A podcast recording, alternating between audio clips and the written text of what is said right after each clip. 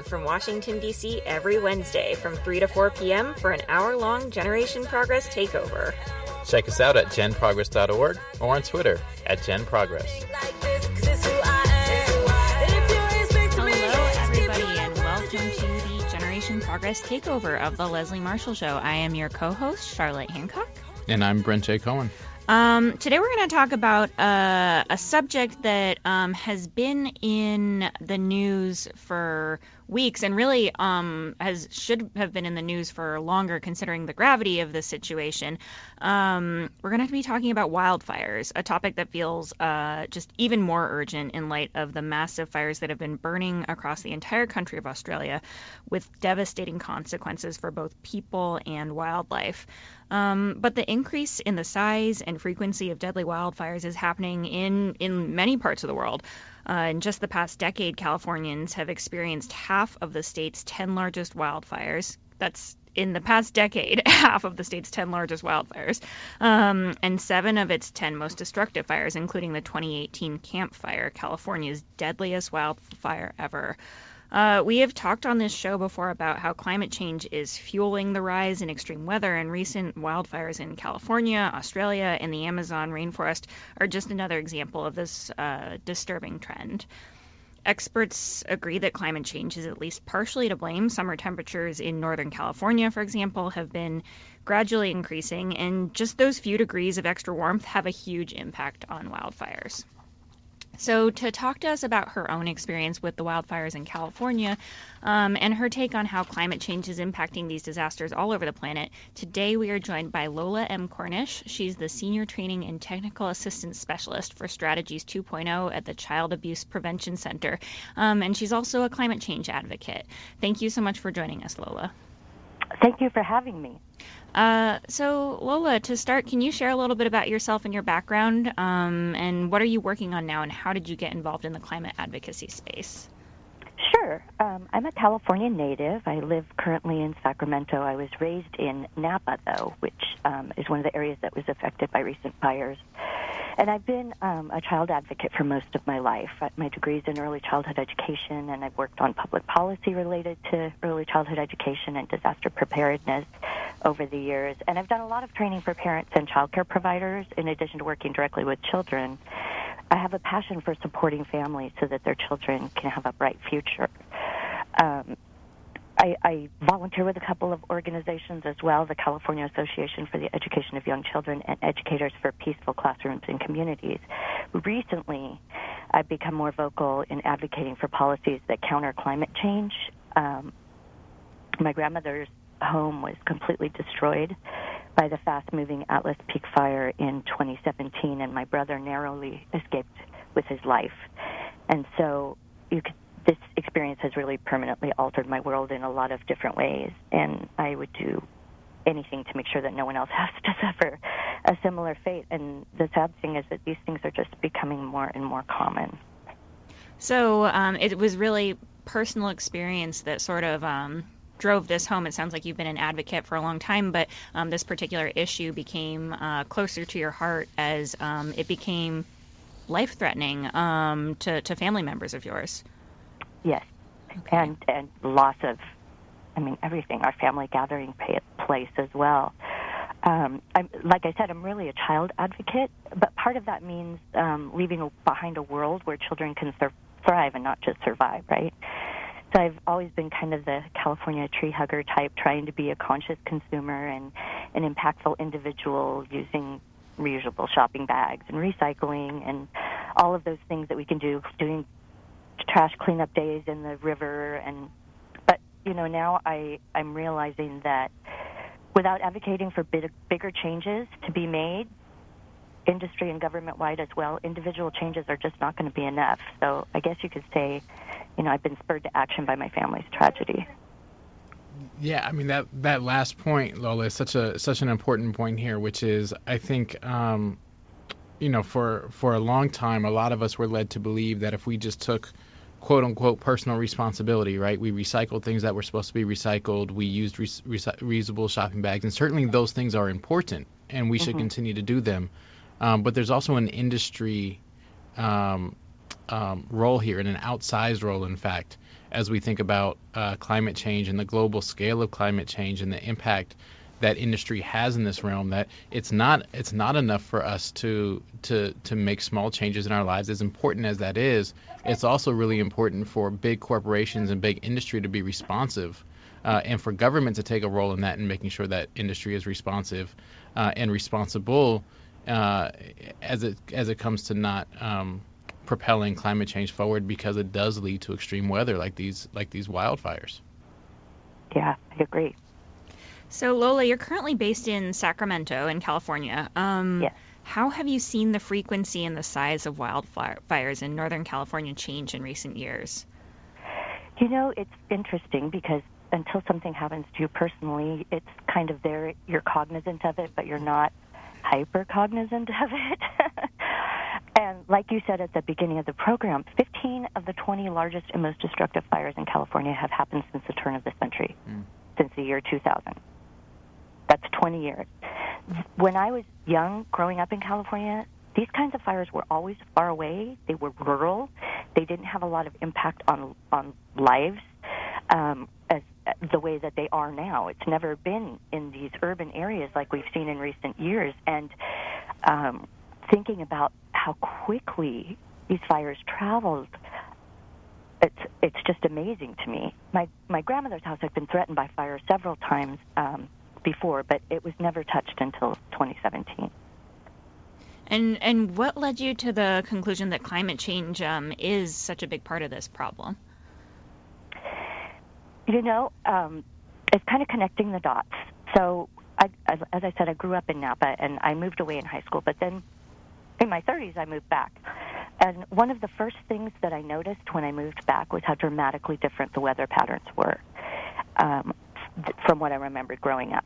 That I winters were not the same kind of winters, and summers were not the same kind of summers. Summers were hotter, and winters were not as wet, and and it was striking to me. Um, then there's you know there's all these new terms for new phenomenon like atmospheric rivers. I had to look that one up when I heard it on the news because I'd never heard of it before. Yeah, well, what is really an atmospheric river? what? I said, yeah, what's an atmospheric river? I feel like I have something something new to be terrified by because of climate change. well, it's something that hits the Bay Area frequently and involves um, huge amounts of water dumping in specific areas. That's what they call it. Flash floods. Um, but I mean, it's obvious that weather conditions have worsened every year. The fires, hurricanes, floods, um, all more devastating in, than in recent history. And I, I don't see how you cannot connect the dots to climate change. Yeah, and there there are reports that have come out, including from the UN, that are that speak specifically to the fact that the that the wildfires and, and brush fires in California in particular, and certainly in other places, um, are are becoming more um, severe and that it's happening more frequently, as you said, and, and that it's specifically because of what's going on in terms of climate change and the changes to these weather patterns. Um, and it's a, a, really, I think, an, an, an unfortunately, uh, an unfortunate but very direct way in which climate change is impacting people's real lives today. We, you know, if you listen to people, policymakers talk about it, too often we're talking about what's going to happen 20, 30 years from now, and certainly that's important but what can't be lost is the impact is starting now. And I think um, hearing and, and I appreciate you sharing your personal story about the the loss of your grandmother's home and the um, the the um, immediacy of which your brother's life was was threatened by it. Um, and appreciate you sharing that personal story because I think it helps illuminate for people the fact that this is happening right now. The impacts of climate change and the in and the resulting severe weather and fires is happening today it it will not take 30 years for it to start because it has started. Exactly. So uh, right now we're talking to um, our, our, guest Lola Cornish, Lola M. Cornish. She is the Senior Training and, Te- and, Technical Assistance Specialist for Strategies 2.0 at the Child Abuse Prevention Center. She is also um, an advocate and a storyteller um, and speaking up um, against climate change, specifically uh, wildfires, from her lived experience in California. Um, you're listening to the Generation Progress takeover of the Leslie Marshall Show, and we will be back in just a couple of minutes minutes um, to keep this conversation going with Lola. Life, liberty, and the pursuit of truth. The Leslie Marshall Show.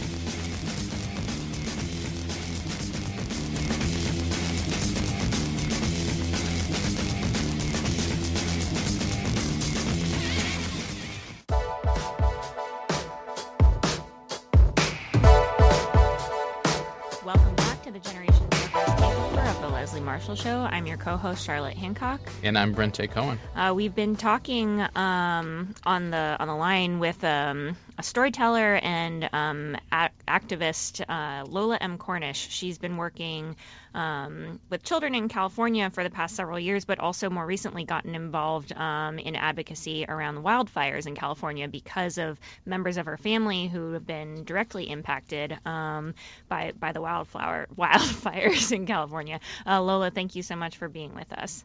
Thank you. Um, I think some part of the impetus for this show um, was talking about uh, the Australian wildfires that have um, been going on. Australia has been ravaged by the worst wildfires seen in decades. Um, at least 28 people have died nationwide, um, and more than 3,000 homes have been destroyed or damaged. Um, and that's getting a lot of media attention right now, as it should. Um, but also, California uh, has had some exceptionally serious wildfires um, over the past several years. Um, and all this has been exacerbated by persistent heat and drought. Um, and many point to climate change as being a huge factor in making natural disasters like this go from bad to worse. Um, so, Lola, how is the lack of action on climate change uh, harming people? And why is Northern California particularly vulnerable here? Well, I think California is particularly vulnerable because we have such a rural to urban mix, really.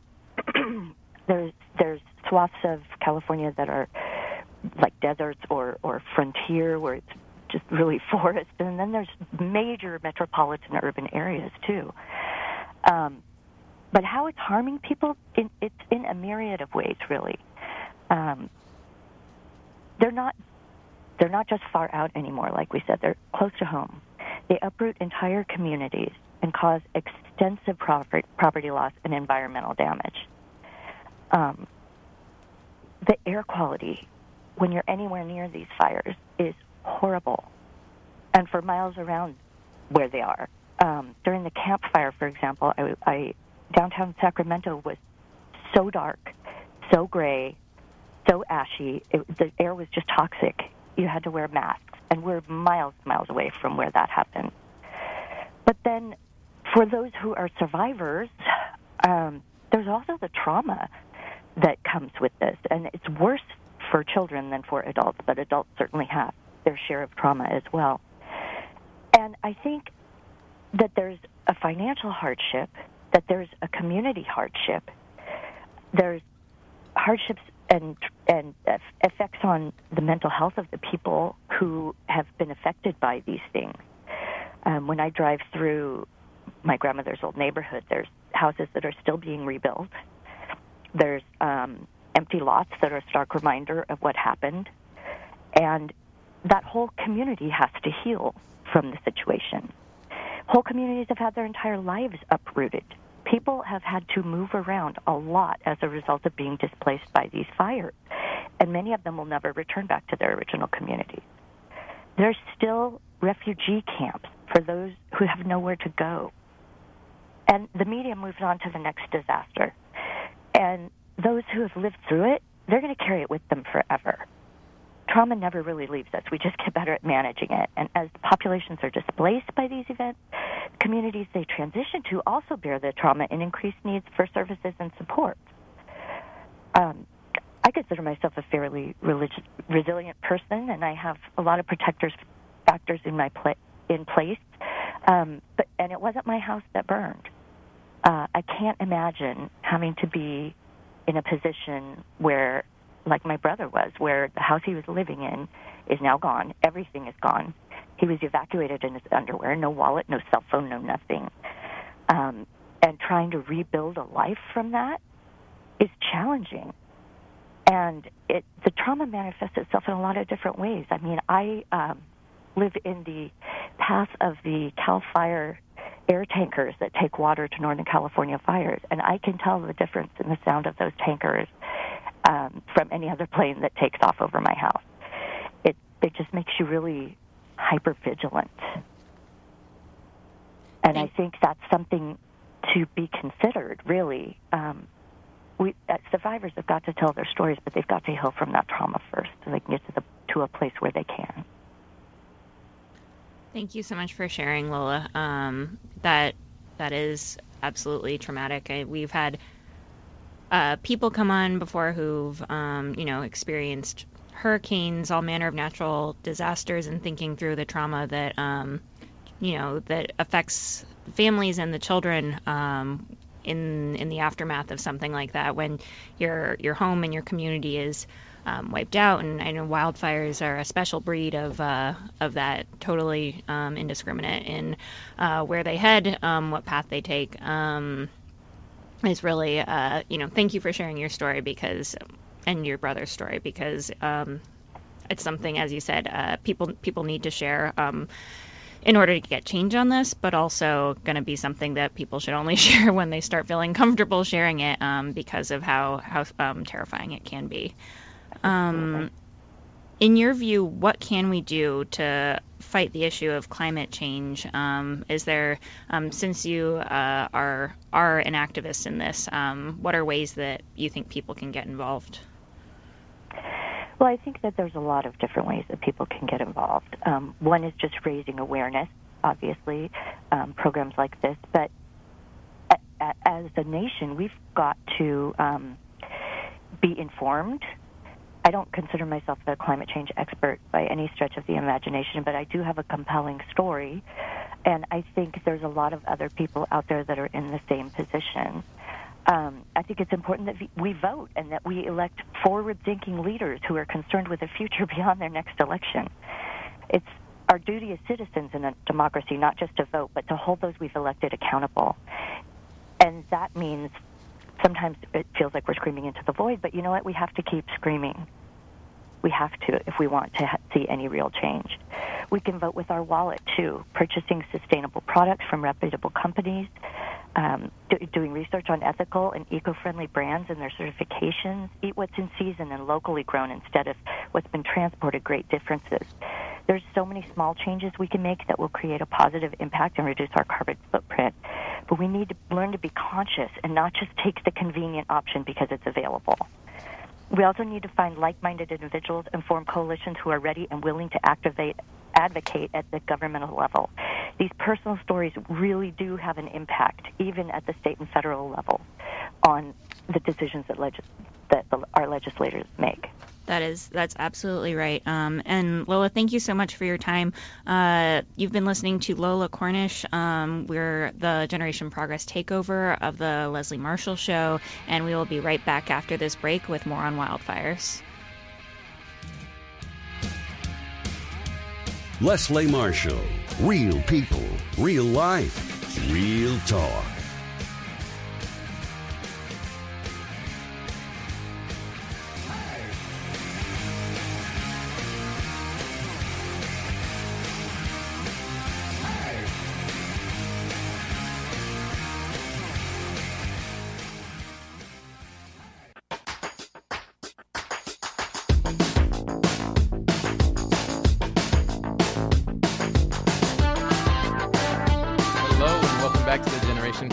Takeover of the Leslie Marshall Show. I'm your co-host, Brent J. Cohen. And I'm Charlotte Hancock.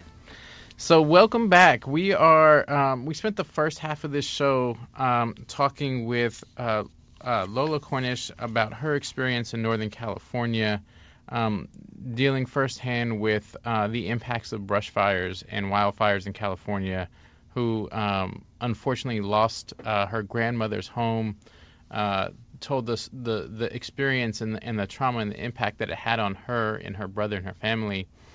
Um, and we talked as part of that experience a bit about the role that climate change has played in really accelerating the severity and frequency of wildfires in California. Um, and so we're we're going to continue this conversation now, and we're we're pleased to join, uh, pleased to welcome Brandon Smith, uh, the founder and uh, executive director of the Forestry and Fire Recruitment Program, in California. Brandon, thanks for joining us. Hey, Brent, thanks for having me. Yeah, absolutely. So, uh, so fair fair transparency for all listeners out there in the world. Uh, Brandon and I know each other for many years, going back uh, to our, our days at Cal uh, as roommates, and uh, he now leads the forestry and, and fire recruitment program. I'm proud to serve as a board member um, of really what's an incredibly impactful organization doing important work out there in California. So I'm glad to glad to have you on, Brandon, and talk a bit about uh, about the work that you're doing. Okay, cool. Well, thank you, Brent, for having me. Uh, so my name is Brandon Smith. I am the executive director and co-founder of FFRP, which is the Forestry and Fire Recruitment Program. Uh, basically, we're a nonprofit organization that helps people um, who are currently or previously incarcerated in California's fire camps uh, become wildland firefighters once they get home.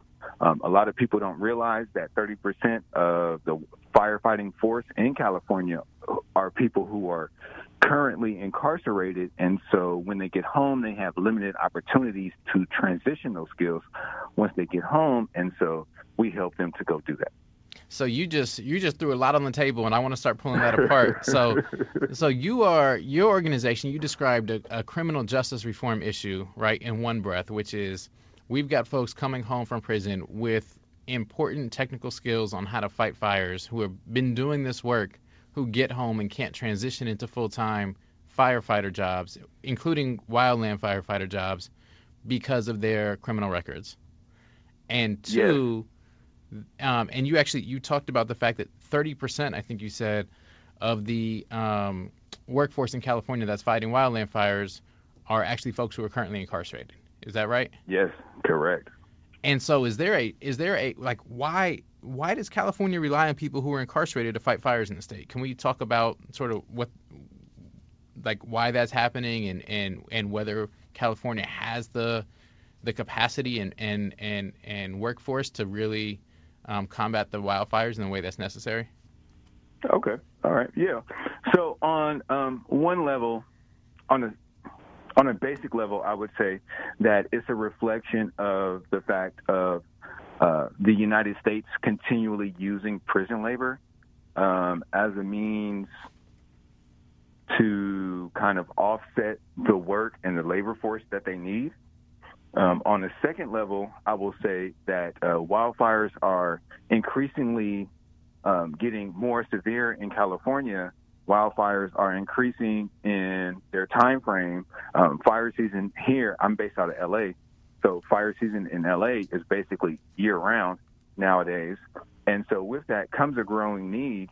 And so a lot of folks have proposed solutions, but there hasn't been a common ground on a solution to handle um, the increasing wildfire wildfires, excuse me, uh, coupled with the increasing labor need.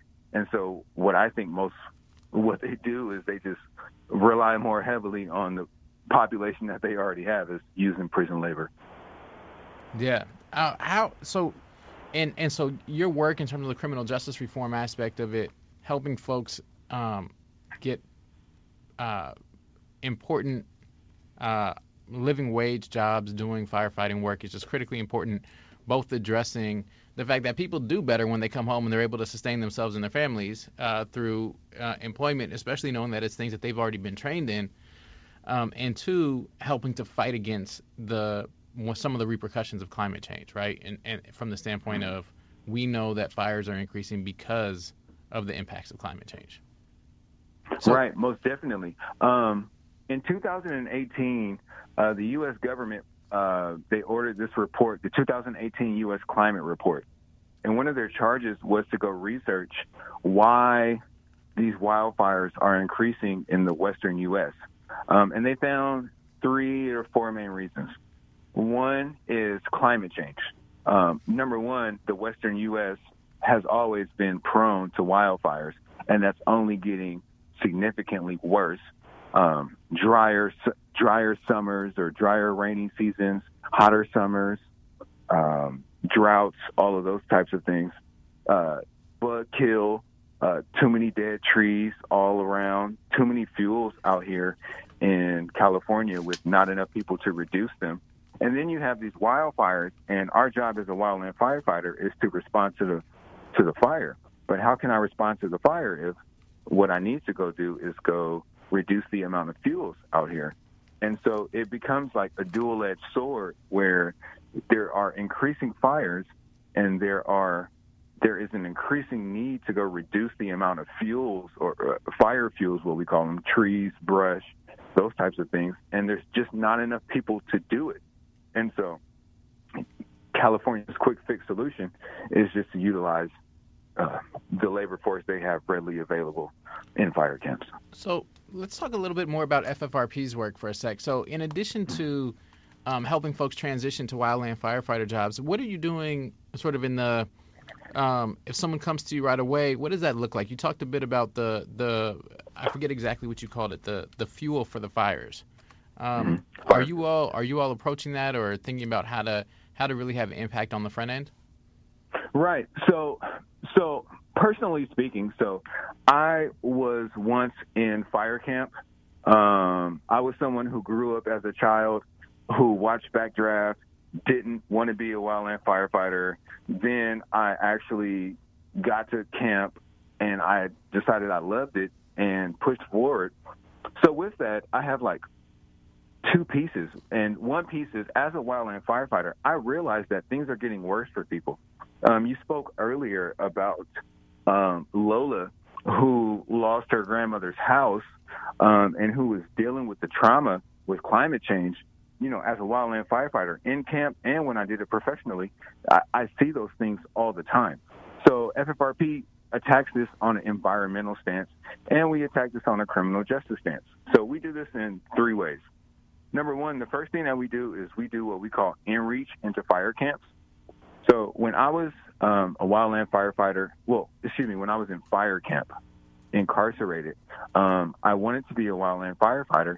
And when I asked around to figure out how to do it upon my release, there were pretty much no resources. Everybody smiled and said, good luck, but I don't know how that's going to work. Um, secondly, speaking, I realized at the end, the tail end of my fire season, that fires were happening in an alarming more rate, higher rate than how they used to happen. And so FFRP came about where one thing we do is the in-reach into fire camps where we go spread our stories and we go share to them that um, I've done it, so you can do it. You know, I transitioned from fire camp to become a professional wildland firefighter. So we go share that. We do go do in reaches in camp. The second thing we do is we do a workers hub where we kind of like collect all the hiring notices for wildland positions. We find out who's hiring where. We help folks out with their resume, with their interviews, and we kind of give them some soft skills, some life skills, so that they can kind of transition uh, or get into that job.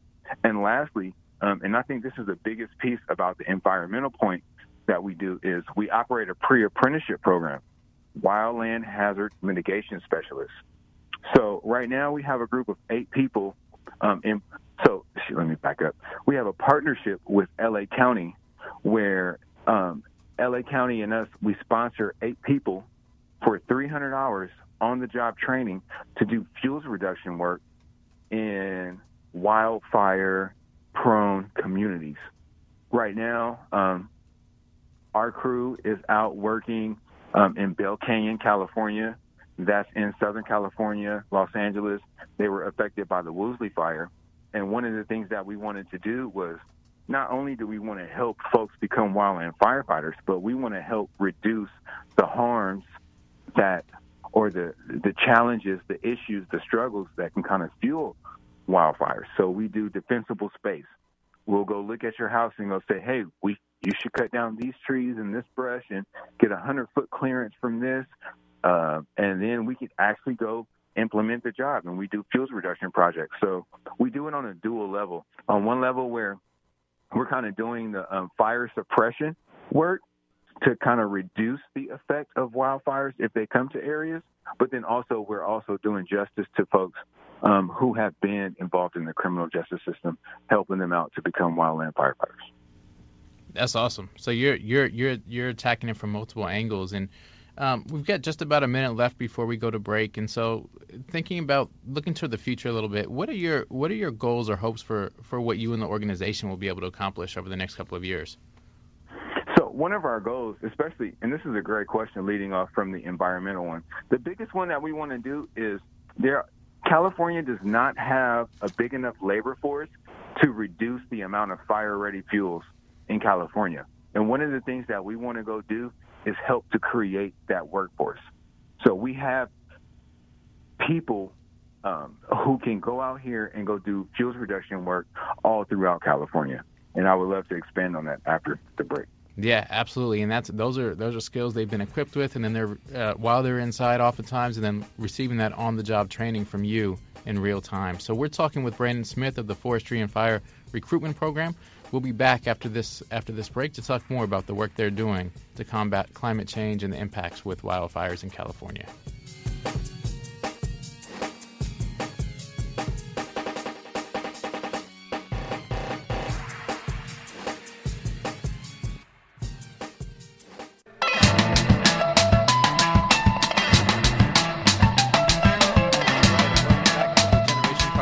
Takeover, the Leslie Marshall Show. I'm your co-host, Brent J. Cohen. And I'm Charlotte Hancock. And we have joining us again here uh, Brandon Smith, the founder, co-founder, and executive director of the Forestry and Fire Recruitment Program. Thanks for coming back with us, Brandon. Hey, no worries. Thanks for having me. Yeah, so I think uh, Charlotte and I were talking during the break. Want to want to go back to that uh, conversation we started just a little bit about uh, some of your goals and hopes for where the organization's going. You said there was something you wanted to to come back to afterwards. yeah. So FFRP, um, basically, like I mentioned earlier, we've launched this pre-apprenticeship program where we're training people to be wildland hazard mitigation specialists. And this is a unique program, unique opportunity. We've partnered with LA County, a couple of other uh, community-based organizations in LA, um, the America for Job Centers in California, and basically, and and a homeowners association. Oh, All that to say, basically, we've come together to figure out a way how to develop a transitional workforce, a training program, increase the amount of wildland firefighters, reduce fire hazards or uh, uh, what's excuse me uh, what's the term? Uh, fire prevention increase fire prevention work. So before the fire happens reduce the amount of stuff there. And it's a very unique program. Right now we have eight pre-apprentices. Um, they finished up 200 out of the 300 hours that they have paid on the job training. They do fuels reductions projects tied to the Woolsey fire which was a big fire um, last year uh, with within LA County. And nowadays we're going to be expanding that. Um, we're finishing up cohort one. We have cohort two that's going to be starting up next fall. Um, and some interesting news is that we've talked to a few other partners in a few other counties, and we're probably going to be number one expanding our crew from eight people in LA County to 20 people in LA County, and then also we're going to be creating a replica or similar crew in San Bernardino County. We just had a meeting with the U.S. with the San Bernardino National Forest where they agreed to give us some of the work projects that they have because they realize that they don't have all the labor they need to do fuels reductions projects. So on the environmental tip, we are growing our base when it comes to doing um, fire prevention work. So Brandon, uh, it, as Brent mentioned earlier, this is really sort of like you're working on the intersection of like a bunch of different issues um, in California by working uh, by running this organization. Um, so you're working on climate change, you're working on criminal justice reform, you're working on um, addressing the um, skilled labor shortage um, in California. Um, and if people want to get involved in this issue, what should they be calling their reps to ask? What should they be calling their members of Congress to ask? ask about? Yeah, so um, if folks are specifically in California, um, they can call and speak about our work, FFRP. But I think the biggest thing on a, on for any community that is um, dealing with the increase in wildfires, I think they should call their um, elected officials and try to figure out how to um, increase their workforce from the current workforce they utilize. Like, for example, California utilizes people um, in prison, so does Nevada, so does Arizona. I believe Washington does as well. Um, Florida, North Carolina, they do it similarly, a little bit different because it's a different region. But, you know, so one of the things is if we're going to utilize folks who are incarcerated to kind of subsidize some of the work for the country. I believe that the country or the respective local government should provide some support for them to utilize those skills once home. You know, uh, one of my challenges was that I received two months of training while I was incarcerated that cost, I'm sure, over $20,000 to get me trained. But when I came home, it was hard for me to utilize it. One of the things would be, I would say, to, to, to encourage your elected officials to find out, help to figure out transitional pathways for people. Um, and secondly, would be to to comment and see where people land on licensing issues for people. We have people within FFRP who have been incarcerated for 10 years, been home for seven years, um, and they still can't be EMTs, emergency medical technicians. Um, there's licensing issues around that. So those would be the two things. Great question, Charlotte. Thank you. Yeah, so I, I just want to uh, drive a point home on that on one of those that you said, Brandon, which is folks are, are getting trained inside. They have the skill set. There's a need for this particular um, labor in terms of wildland firefighters, and people should have the opportunity to apply those skills and get paid for it as professional wildland firefighters when they come home. And I think the work that you're doing to help to help with that transition is crucially important. But there should be established pathways and support um, so that uh, folks really can understand what this looks like and how we get from from A to B and and organizations and FFRP in particular should be a part of that but uh, so many of the barriers that you had to overcome um, just just aren't necessary. Yeah, we're talking about spending right. taxpayer dollars to specially train people and then telling those people after um, they get out of the system that they can't use those skills despite all the studies that we know of um, that show that um, making sure that people have jobs and trainings and that sort of thing reduce uh, likely recidivism recidivism rates. That's right, so. and and it's investing in people's ability to take care of themselves and their families, and and that contributes to safer and more stable communities. Yeah. Right. Right, yeah. most definitely. Just as on a small tangent, um, I would encourage the listeners to go look into a program at CIM, which is the California Institute for Men. Uh, they have a program there where they train men, uh, men who are incarcerated to become deep sea divers uh, out of Long Beach. And so while they're incarcerated, they go train to be deep sea divers and whatever's entailed with that. And then when they come home, uh, the guy who trains them and a couple of other companies, they hire these folks. And they're not only dealing with uh, the environmental stuff with the deep sea diving, but it's also helping these folks out on a criminal justice level, on a reentry level, to get them gainful employment, to go get them um, options to benefit their families and their homes, ways to use use their time. Um, I think these are extremely innovative ways for the country to look at. If we're going to continue to use this labor in some way, how can we support these people? Because one thing, and lastly, I'll say, you know, on a public safety issue, when it comes to me, you know, while I was incarcerated, you know, a lot of people are scared. Oh my gosh, you're going to be near my home. You're going to be in my home. Are you going to break in? Like, like you don't have those instance, instances while we're incarcerated. So you're not going to have those when we come home. I don't know if I. That's no, absolutely. I I'll, I'll sort of wrap up that point by saying um, we have an incredible amount of untapped talent and skill um, in prisons across this country, and we really need to do a better job of taking advantage, not taking advantage of it, but of empowering folks to use that for the for the good. This has been the Generation Progress Takeover, the Leslie Marshall Show. I've been your co-host, Brent J. Cohen, and I'm Charlotte Hancock. Thank you to our guests, and we'll see you next week.